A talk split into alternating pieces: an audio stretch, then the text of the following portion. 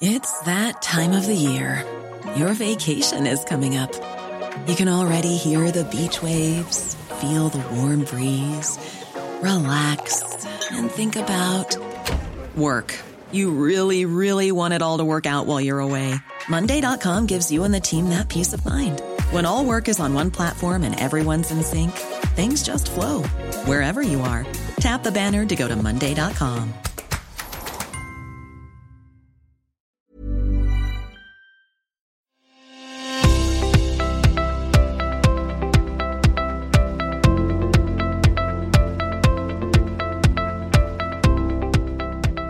Welcome to Policy Forum Pod, the podcast for those who want to delve deeper into the policy challenges facing Australia and its region. I'm Maya Bandari, and we're here today at Crawford School in Canberra. Right now, Crawford is gearing up for its second semester of studies, and if you wanted to find out more about studying at Crawford School, head to crawford.anu.edu.au. Now, it seems like diversity and inclusion are words that are being thrown around more and more often. Both the private and public sectors want to claim that they are doing everything they can to ensure that there is diversity in the workplace. But are we doing enough? Are we thinking about these important issues in the right ways? And what more should we be doing in terms of creating policies around diversity and inclusion? These are just some of the issues that we'll be discussing today. And for this episode of the podcast, I'm joined by three lovely women who are out there trying to make policies and create solutions for a more equal future. But before we get into it, just a quick reminder that if you had any comments or feedback about this podcast or any of our other pods, be sure to let us know. You can email us at podcast at policyforum.net or find us on Twitter where we are APPS Policy Forum or on Facebook at Asia and the Pacific Policy Society. Okay, so let's just jump right into it and hear what my guests have to say. So, today I'm talking to three women who are working in the diversity and inclusion space and who are able to provide some unique insights into how policies for diversity and inclusivity are being implemented in the public sector. So, today I'm here with Samantha Freeburn, the, a pilot with the Royal Australian Air Force and Gender Advisor for Defence. How are you today, Samantha? I'm really well, thank you. Maya, how are you? Good, thank you. I'm also here with Leah Finnegan, who is the Diversity and Inclusion Policy Officer for the Australian Public Service Commission. Thank you for coming in, Leah. Thank you for having me. And I'm also here with Dr. Tushara Wickrah Maria Ratne, a fellow at the Churchill's Trust and a clinical psychologist. How are you, Tushara? Good, thanks, Maya. Um, so, first of all, I just wanted to ask what have been your motivations for working in this space of diversity and inclusivity? Just maybe we'll start with Samantha. Yeah, so um, I was, I guess, seconded to a project uh, when I was pregnant with our second child, and I worked in the inception of a program within Air Force for increasing gender diversity into um, the more non traditional roles for women, so technical trades and aviation. And I guess the catalyst for me in that space was my supervisor took me to present to her children's primary school. And I gave this little talk to eight and nine year olds and it was a 50-50 class of little boys and little girls. And I was in my flying suit. And I made sure that if they could rub their tummy and tap their head they could all be pilots. And at the end we asked them who here wanted to be a pilot. And instantly all of the little boys put their hands up um, and none of the little girls. And so we paused for a moment and then we asked, what about the girls? Any girls want to be a pilot? And eventually, one little brave soul put her hand up, and I was a bit excited. And I said, Oh, great, would you like to be a pilot? And she said, No, I want to be a flight attendant. Um, okay. And this is literally my mission in life because I asked her, Why don't you want to be a pilot? And her answer was because it's too dangerous and girls can't do it. And I thought that is not okay. I've just told you for the last 10 minutes and shown you that girls do do it. And it's not okay in Australian society today for little boys and little girls to rule themselves out of anything if they're interested in it or if they want to do it. Um, yeah, and I just feel like that playing field needs to be really levelled. Yeah, amazing. And for you, Tushara? Um, for me, I think being a clinical psychologist, like thinking about what areas you know we are interested in working with, um, being a person who occupies multiple minority identities. I guess the purpose in my work actually comes from understanding some some areas of like marginalization and the things that my client groups experience in their daily life. So, working with LGBTIQ people and ensuring that mental well being is maintained, knowing these statistics and the increased risk for mental ill health amongst minority groups in general, but um, LGBTIQ people in particular. Um, and currently, you know, I work a lot with trans and gender diverse people because of the way I guess our system is set up um, at the moment in Australia that people do face a lot of barriers in accessing the things that they need. So my role there is is to actually try and facilitate people actually being able to live a life that they're comfortable with and confident in and, and can thrive. Um, for me, I used to work in leadership development, so it was learning and development for quite senior um, public servants, which was very, very interesting and very rewarding. But I sort of think those people are already in quite privileged positions um, in their workplace. So when I got the opportunity to work in a diversity inclusion area, I took that up pretty quickly because I think it's really useful to uh, work with people and give a voice to people and help break down barriers for people who may find it harder to gain employment in the public service or their experience working in the public service may be more difficult. Um, yeah, they face a lot more barriers than others. So I, yeah, I think it's really um, important work and it's good to have passionate people doing it. So I'm now one of those. Um, so I guess my first question is for Leah. And so, as the Diversity and Inclusion Policy Advisor for the Australian Public Service, how are diversity and inclusion policies being implemented in your sector? And what are some of the things that you think could be done better? So, we currently have three um, diversity strategies that apply to the whole public service. So, there's a Commonwealth strategy, which is for Indigenous employment. So, that goes broader than the public service, and that was government mandated and includes a target for employment. We've got um, a disability employment strategy and also a gender equality strategy. So, those are things that have been developed by the Public Service Commission in consultation with agencies um, a few years ago now. So they're all due to expire this year or next year. So I guess our role is sort of supporting agencies to implement those, um, the actions that come out of those strategies. And, you know, they were all done with a lot of research, and at, the time they were very relevant. But as we've moved on, we've sort of discovered that a lot of the actions in all the separate strategies are quite similar, um, and a lot of the barriers that people face are quite similar too. So I think looking to the future, we've done some consultation with private sector um, and some other APS agencies, um, federal and state, who are sort of working towards more of an inclusion strategy. So rather than sort of segregating people into you know, you're a person with disability, you're Indigenous, you're, you identify as LGBTI. It's about how can the workplace be more inclusive for every person because the current strategies don't really recognise intersectionality, which is, you know, you could identify as part of multiple diversity groups. So, how do you fit into the workplace? And if you don't identify as any diversity group, how do you fit into the workplace? So, it's just about making it more inclusive for all people. And how are they dealing with intersectionality? So, I guess we're not very effectively at the moment. I think a lot of people are sort of treating it on a case by case basis, I guess, and that's like that's great. But I think go- going forward, we can really focus on that a bit more and really acknowledge people who, who have that intersectionality in their life. So, yeah. Mm. And Samantha, you've been working as a pilot with the Royal Australian Air Force, and so you know firsthand what it's like to be one of the few women in a male-dominated industry. So I just want to know, like, what are some of the difficulties that you've been faced with in this regard, and what do you think is being done right in this space? Yeah, and um, I guess my upbringing meant that when I did join the military, it was a bit of a shock to learn that other people had different views on the role of a woman. And this is, you know, back in the 90s when uh, I guess the olds and bolds still held a bit of sway. Um, because I grew up with a sister, I grew up in a small town, I went to an all girls school. There were no boys outdoing girls at school. If you were good at things, you automatically did them and you had leadership opportunities on account of excelling in an area. Um, and then when I joined the military, uh, all of a sudden there were some views that men would share with you on what a woman should or shouldn't do. Um, now I'm a like I'm a redheaded girl from the country, right? Like you just don't put up with that. So I guess from the outset, I I worked twice as hard to sort of prove them wrong.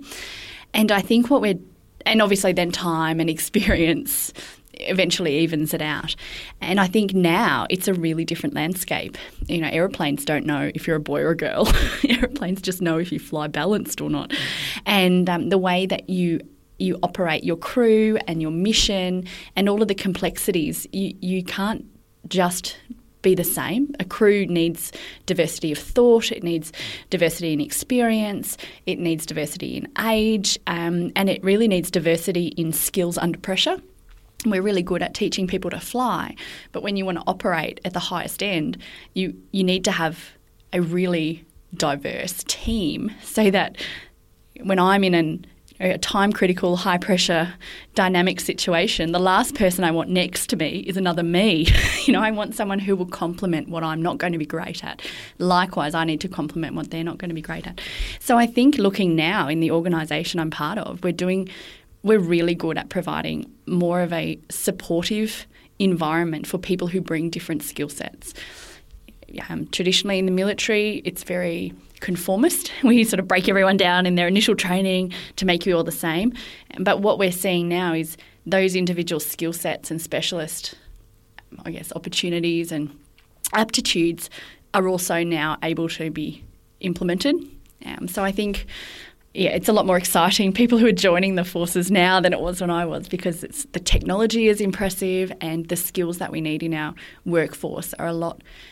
Um, I guess a lot less conformist in in, uh, in for one of different words. Can I just add there? I think um, people who are in sort of life or death jobs are really good at realizing that that that diversity of thought is so vital because it's literally your life on the line. People don't apply that to sort of office environments or other kind of workplaces. So I think we can learn a lot from, you know, yeah, if we don't get that brief in, you know, we're not in that much trouble. Mm-hmm. But if we had that diversity of thought, maybe it would be a much more considered brief and would be better for the public. So I think we've got a lot to learn. Yeah. So, how has like involving more diverse vo- voices in defence and I guess in the public service as well, how has that impacted the types of policy and the types of decisions that are being made? Uh, certainly in defence or in Air Force, you know, we've got a, um, a strategy out for the next 10 years. And one of the vectors in that strategy is people. And how do we make a fifth generation Air Force be supplemented by a fifth generation workforce, people who can problem solve, innovate from the very minute they join? So, you know, now we actually have policy and directives to articulate exactly what we're trying to achieve, whereas that wasn't ever the case in my previous experience. Mm, and it's the employee value proposition. So, why would you want to come and work for your organisation or for the public service if we're not going to be able to support you and help you achieve your best outcomes, I guess. So, I mean, the public services should reflect the community that it serves, and our community is so diverse. So, if we've only got sort of very narrow leaders, or, you know, that's what the public service looks like, then how are we actually really supporting our community and the Australian public. And now I just wanted to turn to Tushara. Um, so so far we've been speaking about like gender inclusivity in quite a binary manner. Um, so getting more females into male-dominated industries, and I guess vice versa as well. But is there a place in policy and other inclusive policies for gender diverse people? Absolutely, absolutely. I think um, I think this comes back to intersectionality as well. Is that we operate in a world where we come up against systems all the time, um, and systems are built for the majority. So when someone is a minority or inhabits like different multiple minority identities, um, you know that that person faces so many more like layers of barriers, um, and you know this this divide with binary gender is one. Um, when somebody goes to use a bathroom, for example, you know something that um, a lot of people don't think twice about, but um, for somebody who you know doesn't identify as male or female or you know moves between um, and if their gender expression doesn't conform to society's ideas of what gender a particular gender looks like you know they, they can at best experience like discomfort or awkwardness but at worst um, violence aggression assault um, which are really serious things to think about and have such a deep impact on people as they're trying to just na- navigate their lives. You know, using like they're going to the shops or going to school or you know going to work and being able to use facilities where you know they feel that they can be in that space. Like lots of other systems as well. So, say with a health system and how people's identities are recorded or their names and how people um, understand themselves to be lots. There's, there's, layers and layers and layers um, of you know how we can actually try and ease our understanding of binaries because I think that for the group of people for whom this doesn't matter, you know, life doesn't necessarily have to change. But for the small group of people for whom it does matter, it makes a huge difference. Yeah, I think the point that you make about bathrooms is quite important as well because I feel like a lot of the time we get caught up in thinking about the big picture of things and social equality, gender equality, and stuff. But something as simple as what bathroom do I go to is such a big decision that people who are going through these things have to make every single day. Yeah, just by being themselves. Exactly. And I guess as a, as a clinical psychologist, Tushara, you're also seeing the wide reach of the effects of these policies or the lack thereof. And understandably, gender diversity and inclusivity is coming more to the fore because of the young voices that are bringing it up and making their voices heard. But is there any support or is there any space for people who are transgender and part of older generations? Yeah, absolutely. I think that um, in the last five years, particularly, there's been a lot more visibility of trans and gender diverse or non binary people. Um, and um, older people, people who are older now, have then felt the confidence and safety to come out like at a later age um, and be able to transition.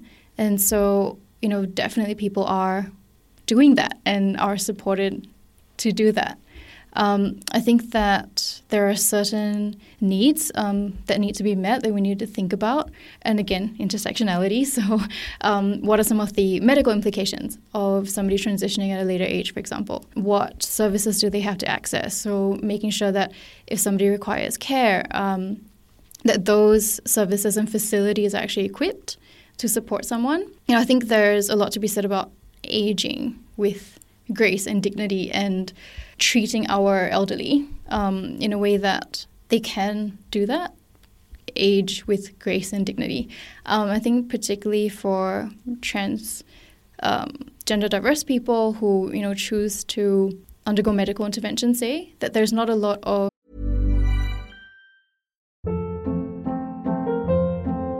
Hold up. What was that? Boring. No flavor. That was as bad as those leftovers you ate all week. Keke Palmer here, and it's time to say hello to something fresh and guilt-free. Hello Fresh. Jazz up dinner with pecan-crusted chicken or garlic butter shrimp scampi. Now that's music to my mouth. Hello Fresh. Let's get this dinner party started. Discover all the delicious possibilities at hellofresh.com.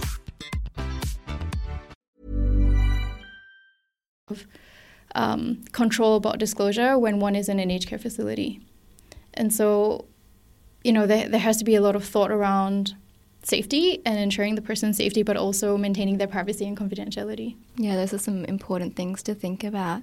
And Leah, with the work that you've done with the public service, um, is there any scope for non binary policy going forward? Yeah, absolutely. And that's something we recognise, I think, with the current strategies we have. There's three, and it's really sort of putting people into those categories, and it's almost like we haven't considered anybody else. So, you know, people from culturally and linguistically diverse backgrounds, people from the LGBTI community, um, things like that. So, there's absolutely a lot of um, I think, want for it in the public service. There's a lot of very active LGBTI employee networks in agencies who are really great at sort of bringing their points of view forward and um, making sure they're recognised in all the sort of diversity inclusion policy that goes on. So I think if we do move towards a more inclusive framework, then that will definitely include all people, including that community. The military is also in Australia as a signatory to the UN Security Council Resolution 1325, Women, Peace and Security, and it's recognising the role of women in communities in everlasting peace. You know, they're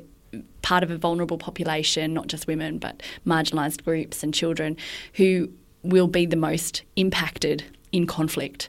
Therefore, they're also the most um, marginalised in the rehabilitation of that country or that region.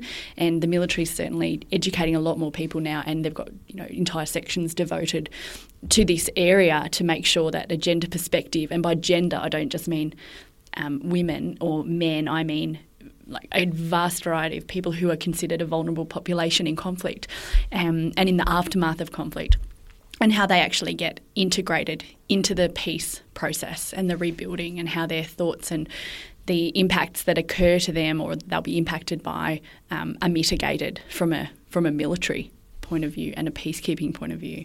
So you know that's that's um that's that's new. You know that's the last sort of five and seven years. Yeah, definitely. And I just wanted to focus on a different side of things. Obviously, diversity inclusivity is not just about gender. Um, and the term CALD is one that is becoming more and more popular, and it means um, culturally and linguistically diverse.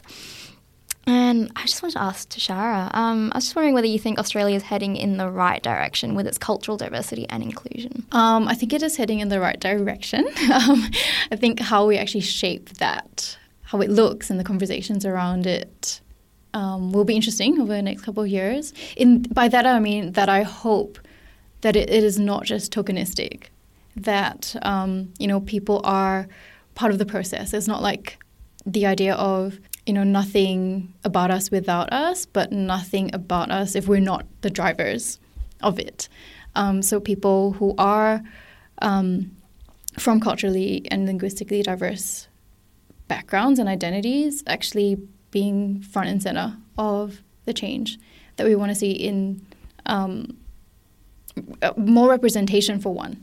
You know, I think about I turn my TV on and I think no one on TV really looks like me, and um, you know how connected do I feel um, with whatever the subject matter is that is going on, or even in the advertisements. Like I think in other countries that I've been in, um, that are multiracial, you do see that diversity of representation even in the media. And ladies, are you seeing any more cultural representation in your sectors? I can, I can echo um, your points about yeah the representation, so actually being able to see it. So there's some role modelling about you know people from diverse backgrounds are normal. It's it's it should just be everywhere, and everyone should be able to see it. Um, and also the tokenistic. Um, I think a lot of people say um, if you employ someone with disability, you put them in a role that deals with people with disability. So it's all Indigenous people often fall into that category as well. So it's about taking those diverse perspectives and using them in different areas, not just in the area that they identify with, I guess, if that makes sense. Because so they, they may yeah. not even want to be no, exactly. the advocate yeah. for that area. And who says just because you're an Indigenous person, you know everything about Absolutely. all Indigenous people? You know, there's such such diversity even within diversity groups, I guess. Yes. So it's about, yeah, I think sort of filtering that throughout organisations and putting people in areas that they are passionate about working in, or you know, those perspectives are going to help regardless of where people are working. So, yeah, I think that's I think bringing that to people's making people aware of that is helping the, the cause, I guess. Yeah. And I also think calling out and training the the unconscious bias that we associate with, um, you know, for example, a you know, a young woman comes into recruiting or they come into HR and therefore there's vacancies in administration, yet they're kick ass at maths, mm. then, you know, why aren't they getting encouraged into the more mathematical fields? Um, so I think there's a lot that can be done within organisations in existing areas. And you know, I guess one concept is the concept of to- uh, targets and quotas um, that's not tokenistic. The fact that this is a real change we want to make. And we have this supply. What we need to do now is create the demand. Um, so I, I, think that's an important step that we can make as well. Mm, Sam, you mentioned quotas, and I just wanted to get your opinion on whether you think quotas are a good or a bad thing. so Samantha, seven years ago, would have told you you just have to get the right people, and they have to want to do it, and you have to just work hard. Uh, no, I've come full circle, and it is because we don't have we don't have a society that doesn't want to contribute to society. What we need is a mechanism to incentivise or encourage or demand those biases be smashed. Um, and it, and you know, if you have to send 10 people off for an interview or you have to shortlist it, well, we need to have, you know, four of this, four of that, you know, two of this. Like you actually need to stipulate what people need to find I guess, for you. And the ultimate would be when they pass their training and you've got the right fit, then there's incentives and bonuses to get those people recognised and the and the recruitment strategies. I think you know remunerated. Um, but yeah, I I am a full. What works is what's get what's what gets measured, and uh, I'm a I'm a complete convert to quotas. Do you have anything to add on that? I think you yeah you do need to measure things, but I think I'm not sure that it works on a you know the whole APS needs to employ this many people. I think it works on a more um, individualized level. So a lot of different agencies have different diversity. They might have, you know, a high degree of um, people who identify from an Indigenous background, but not many people with disability. So maybe they should be looking at their own organisation's demographics and saying, well, we're doing really well in this area. We've got that diversity of thought there. How about we consider what we're missing? Um, so I think it's really important for people, yeah, agencies to sort of focus on that that kind of thing. Um, and I also think it's it's bigger than just having sort of quotas for recruitment. It's about how you advertise your agency to be accessible to people from different backgrounds. They need to feel safe to be applying for those kind of roles. And I think, you know, recruitment panels need to be trained in, you know, diversity confidence basically, so they know how to speak to people from different backgrounds. Um, and then I think once they're in the door, that's great. And, you know, if that's part of your quotas, you can tick that box. But how do you retain people and how do you yeah, support them? And at each level, there, yeah. needs to, there need to be pathways um, or you know, jungle gyms yeah. for people of all different variations. And certainly now, you know, we've got people who have children as well, but people who are caring for elderly yep. relatives or parents. And how do we, you know, manage them through what is essentially, in our experience, um, hierarchical organisations which don't understand if you don't want to go up a hierarchy. Absolutely. I think there's a lot of um, managerial capability that can be built in all organisations about how to yeah, how to speak to people and how to sort of nurture people from all, all different backgrounds. So I've had an interesting reflection recently about quotas and you know being someone who is a minority um, and speaking to my peers, my friends who are women of color, and how um, recently we've actually started to question our own like capacity. It's like, did I, you know, something that we've achieved, or it's like, did we achieve it because you know someone actually thought we were worth you know, this position or this um, award, or or is it because we're taking a box for them? That's what I think as well, honestly. I am a woman of color as well and I I do fear a lot of times when I'm doing applications, am I just that culturally and linguistically diverse person that they want, or do they actually want me for me? yeah. So I completely understand on that level. And um, and this is where the biases come, right? The fact that you are getting a foot in the door or an opportunity to present yourself is on account of your diverse background and potentially a box ticking exercise. But your ability to then get the position is you. It is your credentials. It is your skill set. It is your qualifications. It is your potential. So in the past, you wouldn't have even got the opportunity to sell yourself because you know in our biases and our systems and the homosocial reproduction, everyone unconsciously and systemically favours um, what we've always favoured, right? And if you're working in an area where there are people of colour, you would find people not of colour, you know, the Anglo-Saxon would be marginalised. So it it works. It, I think it does work both ways. But be under no illusions. Like the fact that you have your position and you're thriving and you're doing so well. What got you a seat at the table to present yourself may have been your ethnicity or a box ticking diversity exercise. But but what got you the job was you. And what's keeping you the job is your skill set. So please never ever mm-hmm. underrate or forget that you know capability and performance will never ever um, and can never be tokenized or tokenistic. You know, you you've earned that right, but we overcame a few barriers in order to allow you the opportunity to present in that way. I think it's a really tricky sort of balance because you might get someone in for an interview because they, you know, seem to be culturally diverse, but they could just have a different coloured skin. You know, they might have been educated in Australia. They might actually be the same person as you, and just because they, you know, identify as from a different culture, or you know, it's really tricky. So that I think that's where that that, that balance comes in, and that it's really checking. You know, you might be ticking a box to, you know, say you've got someone whose parents were born in another country, but if you really want that diversity of thought, it's about what that individual can bring, regardless of their background. So. Mm, I think that's the um, the danger maybe yeah. of of actually you know um, uh, be being confronted like at the forefront with a quota Um, you know, I also think like sometimes when people say, "Oh, we're an equal opportunity employer," and if that's kind of the first lead line, then if somebody who is a minority, you know, may still have that. You know, I, I think in practical aspects it may not be true at all, but knowing that, you know, somebody actually comes in with that thought of, okay, am I am I actually fulfilling the box ticking exercise, um, or is it actual aptitude? And and I think particularly, um, you know, for women, it is something that we doubt a lot of the time. I think that that's you know a different characteristic as you talked about earlier with the possibilities about being a pilot. Um, and, and doubting that at the outset, that's different to kind of our counterparts. And so, yes, being really aware of not doing that to ourselves, um, or to each other for that matter. But it's a real thought, I suppose, that people do have. Like, yeah, and this mm. is where I think support and leadership is really important. Support for minority representations in an organisation so that at the coalface they are not defending policies that were strategic. You know, you, you need leadership to provide that protection and go, hey, team, this is what we're doing, this is why, and we don't we don't we don't rebut it we support it.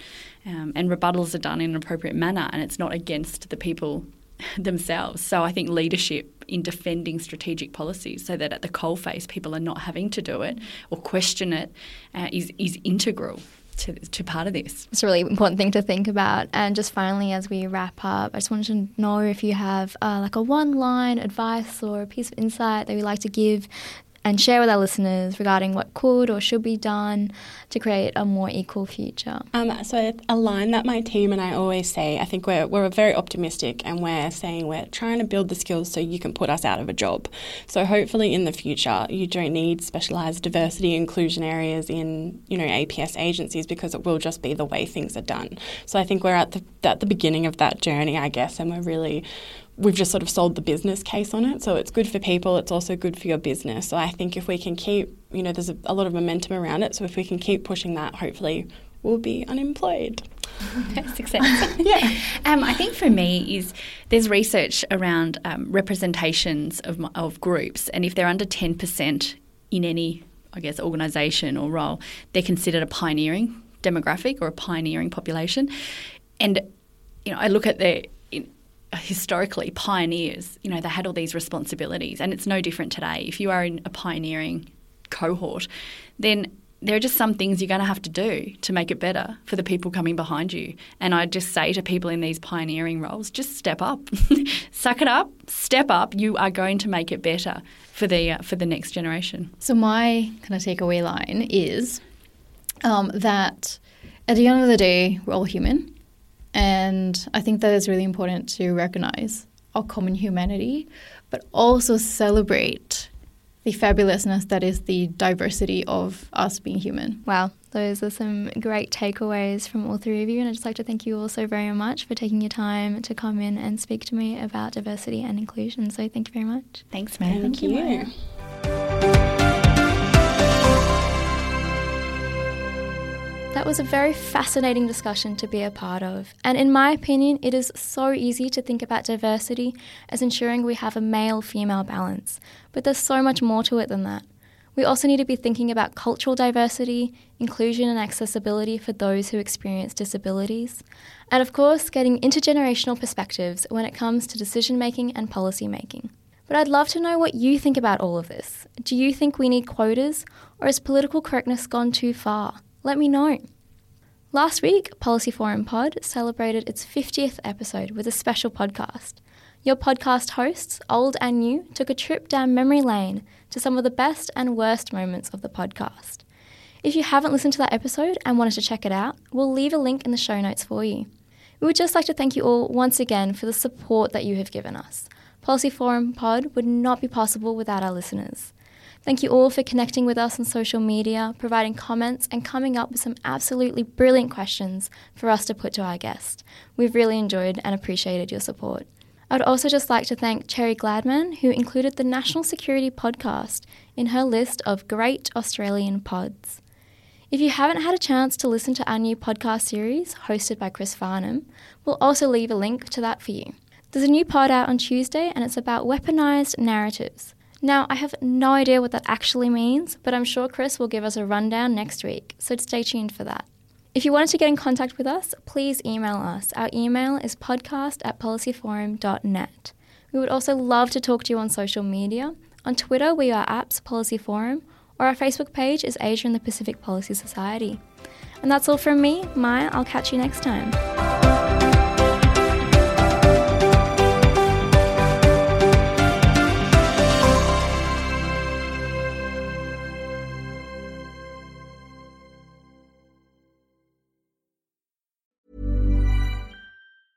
Hey, it's Danny Pellegrino from Everything Iconic. Ready to upgrade your style game without blowing your budget? Check out Quince. They've got all the good stuff shirts and polos, activewear, and fine leather goods, all at 50 to 80% less than other high end brands.